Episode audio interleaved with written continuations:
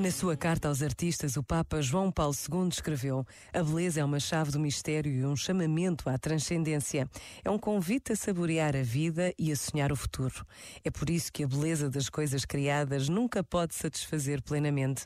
Faz vir ao de cima essa saudade escondida de Deus que um amante da beleza, como Santo Agostinho, conseguia expressar de incomparável maneira. Tarde te amei, oh beleza tão antiga e tão nova.